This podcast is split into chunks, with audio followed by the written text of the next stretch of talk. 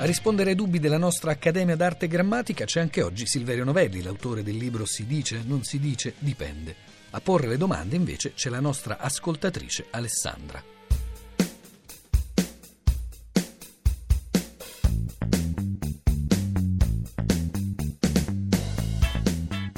Buongiorno, sono Alessandra, chiamo da Modena. Eh, ho sentito in televisione, era un'interrogazione parlamentare, mi pare il 4 novembre. Ho sentito usare da, dal parlamentare che faceva l'interrogazione la forma cadettero e mi sono immediatamente stupita e mi è venuto però il dubbio perché non l'avevo mai sentita e per un attimo ho detto ma qua non funziona così, poi magari invece va bene, quindi volevo chiedere, sottoporre questo dubbio a, alla vostra trasmissione che mi sembra molto, molto bella e molto utile. Grazie.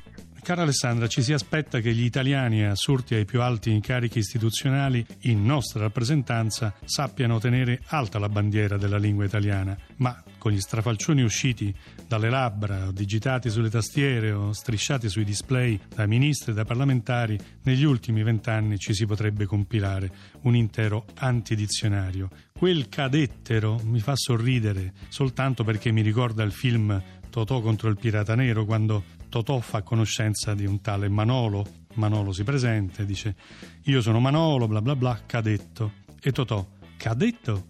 Dica, io non lo so. E Manolo: Ma non devo dire niente, io cadetto. Allora Totò: E allora chi è che. Ah, cadette. È caduto? Insomma, fuori di scherzo. Cadere è un verbo irregolare della seconda coniugazione e al passato remoto fa caddi, cadesti, cadde e non cadette e alla sesta persona caddero e non cadettero. Magari l'interrogante del ministro si confondeva, ricordando le forme regolari della seconda coniugazione come dovettero, sedettero o godettero, eccetera. Ma se per gli scolari delle elementari l'errore è lecito, anzi perfino intelligente, è di, di disistimabile valore in bocca a un parlamentare.